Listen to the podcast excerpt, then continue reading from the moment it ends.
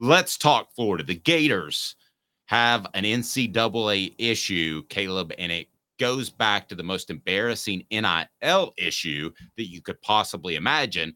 And that is a player showing up on campus, say, Hey, I'm ready to play. Oh, by the way, where's my NIL check? Oh, I'm sorry, you don't have one. That's essentially what happened to Jaden Rashada. Why is the NCAA involved? And I'll tell you why they should be involved. Go, Caleb. So the NCAA's letter was dated back on June the 9th, and it was addressed to school president Ben Sasse and states the NCAA enforcement staff has begun an investigation. Um, names of investigators were redacted, and Rashada technically wasn't mentioned. But the NCAA asked the school not to conduct its own investigation and said it would notify the institution soon regarding the projected timeline of the investigation. This was last summer. It's the second NCAA investigation in four years for Florida. They were put on probation um, under Dan Mullen for a one year show cause for recruiting violations in 2020. And it deals with Jaden Rashada. Now, that's what we can kind of figure out. Basically, here's what's suspicious about it Florida tried to keep this quiet. I don't know if you know this, Dave. Um, the only reason this came out is because the Associated Press and the Tampa Bay Times had to get lawyers involved to file public request records under the Freedom of Information Act in October to try to find out that Florida was being investigated by the NCAA. So this looks just on the surface. The fact that Florida tried to keep it quiet suggests that this is way worse than it just seems on paper, right? Uh, yeah. Okay. So here's the way a FOIA works. It's a Freedom of Information Act. You send in a, and listen, I've had Tennessee drag their feet on these things before, but you send in a FOIA request of certain things and you get them.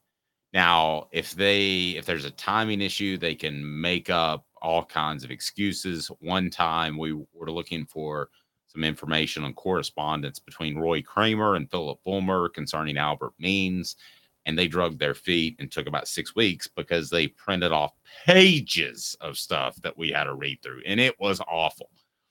But there was some very insightful stuff in there. Um, so it's one thing to drag your feet, but how many months are we talking about between when the first FOIA request was sent in and when now that it's become available? Six months? Uh, four months between okay, four months between the letter and the first FOIA request, and then three months between the FOIA request and it becoming available this over the weekend. Okay, that sounds too long to me. Sounds too long to me. And here's why the NCAA, in all its glory, has an opportunity to make itself look a little bit better. Jaden Rashada ended up at Arizona State do you think he wanted to go to Arizona State when he had Florida and Miami all over him? I mean, that's sad. I mean, I know you, I, I know you giggle, Caleb, but I, I, know you're a good guy too. I mean, the guy shows up at Florida, and then all the NIL money's already gone, so his fallback's Arizona State. Good lord! So what do you do? Get on a Southwest airline and then fly out there, and hey, I'm the new quarterback. It was an absolute embarrassment, and th- this could further undermine Billy Napier. Does anybody think that he'll be the coach at Florida in 2025? Anybody? Anybody? Is there a more obvious hot seat in the nation? Certainly not the SEC, in the nation than Florida. No, um, and Napier made it worse by saying he did not expect an NCAA investigation. How did you not expect an NCAA investigation? When uh, okay well i'll defend him a little bit because you don't know what the rules are. Well yeah and they're not clear on it. That's fair. What's in the reason i laugh by the way is because do you guys remember the college admission scam a couple years ago where celebrities were bribing colleges to accept their kids? Yeah and uh yeah one of them came out and said uh i just couldn't have my kid go to arizona state. Arizona state was thrown under the bus. I do recall and, that but but yeah, getting and Josh Dobbs, by the way, was committed to Arizona State before he committed to Tennessee. But yeah, yeah, and, getting, Florida, and getting back um, to and getting back to Florida uh, or being a Tennessee fan, you now have Saban gone. Florida's in complete disarray.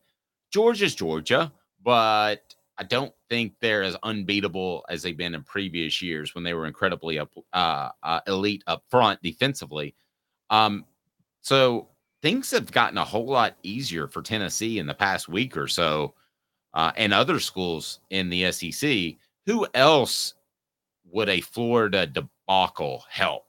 Miami, Florida State, Georgia so likes. anymore. Okay, well let me throw some. Let me let me throw some more at you. Georgia, um, they do like to recruit in that area. That's basically the reason they have the largest cocktail party. That and the boosters power that live in that southern Georgia area. They have that game in Jacksonville, so maybe it helps Georgia. I don't think South Carolina is in a position where it could help them in recruiting. So, other than Tennessee, who does it help the most? Georgia, and actually it helps Alabama, who also likes to recruit Florida. I'm sorry, But Tennessee also plays them. I mean, when you Not combine that, does it help Not every year. more? it's not, it's they're not going to play each other true. every year in, in the future. True. Um, I don't think Florida's an annual rivalry. I'll say this: this is what's so intriguing about this. Yeah, it's Georgia and Alabama, and here's why, guys. The ACC is. I keep telling y'all this. The deal is so bad. Florida State and Miami are going to so, fall so far behind, Dave. And Dave, I kind of think Florida's. I kind of think they're stuck in that deal. Oh my gosh! And I, I saw someone say USF. No, it's not USF. It's UCF. Central Florida benefits the most. They're about to be a bigger school in Florida than Florida State or Miami, a bigger football program than Florida State or Miami. They're in a better conference, and the payout's going to be good. Central Florida is a potential national title contender in five to ten years. That it- good. I think it does help uh Golish with South uh, Florida's still stuck in the South group of five, though. that's true, but I mean it doesn't hurt. Um It helps UCF the most, though. UCF is a Power Five school now, and they're in a better conference than Florida State and Miami. UCF is going to be a better program than Florida State and Miami in five years. I mean, that's just a fact. really do you really believe that? Yes. Yes. And you can go by history, but Dave, don't forget before Howard Schnellenberger at Miami, Miami was a laughing stock of a program in football. Florida was State Miami- Bobby Bowden was a women's school. like yes, exactly. Um, They Florida almost never they won an SEC title. They almost disbanded football. I know you know this, but a lot of our listeners might not. Florida never won an SEC title until Steve Spurrier. What happened, and for those who don't know, Florida exploded in population in the 50s and 60s with the invention of air conditioning, and all those kids were 18. All all the kids that were born after their parents moved there turned 18 in the 80s. That's really what happened in Florida.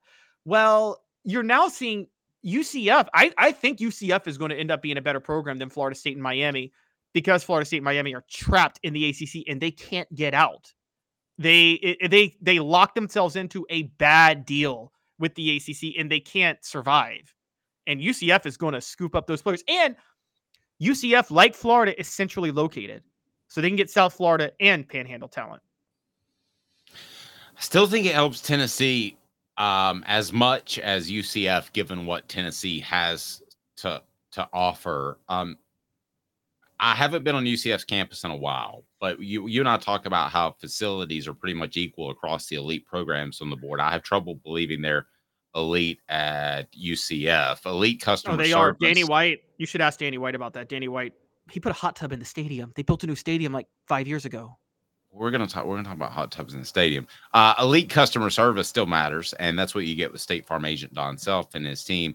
They take customer service seriously. 423-296-2126. If you're in the Chattanooga area, it's right down below. Go to donself.net, donself.net. Don and his team will take care of you. That uh, man, he's been in business for over 40 years. Uh, take care of him. So, what what else do the Vols need to happen? Kirby Smart to get hired by the Falcons. Is that pretty much it? That seal the deal? Make the trio? It certainly help. I, I, I want to get back to Florida real quick though with this with Rashada. Do you think Florida's going to get on probation for this? Do you think they're going to get a bowl ban? Do you think the NCAA is going to flex its muscles? No, because I don't think they have any muscles, but I think it hurts them enough in recruiting to get Billy Napier fired. That's probably. And do you think they kept it quiet because they didn't want to get hurt in recruiting? You think that was the biggest reason? Yes. I could see that. I mean, at this at this stage, this is. I mean, I You think know, they we laugh at they, they probably tried to drag their feet till after the second national signing day would be my guess. we laugh at Billy Napier. We do because he's not detail oriented. But Dave, can we be fair to him and say that it's you're only as good as as your as the competency of your NIL collectives. And you talked about it two years ago. Florida had the most incompetent NIL collective ever put together. And it was actually because didn't who who was it you said? It was a former baseball player that we were talking about that kind of realized like because you were at SEC Media Days in 2022 before I joined uh, off the hook guys and dave came back and said that he had heard that florida's nil was totally incompetent and, uh, and awful and then one of my first mentions on the show within a month of that i said well, according to On3 Reports, Florida's got an epic NIL collective. And Dave and I were both like, there's a gap here. How do they have a top five collective when a, when when you were at SEC Media Days, you were hearing it was incompetent a month earlier. Well, then we find out a former baseball player quickly cobbled everything together for them to try to run this collective, and basically reported that they had more money than they had, and they they they had not communicated properly. If this was a business on Wall Street, everybody would be going to jail for cooking the books. Basically, this is Wolf of Wall Street.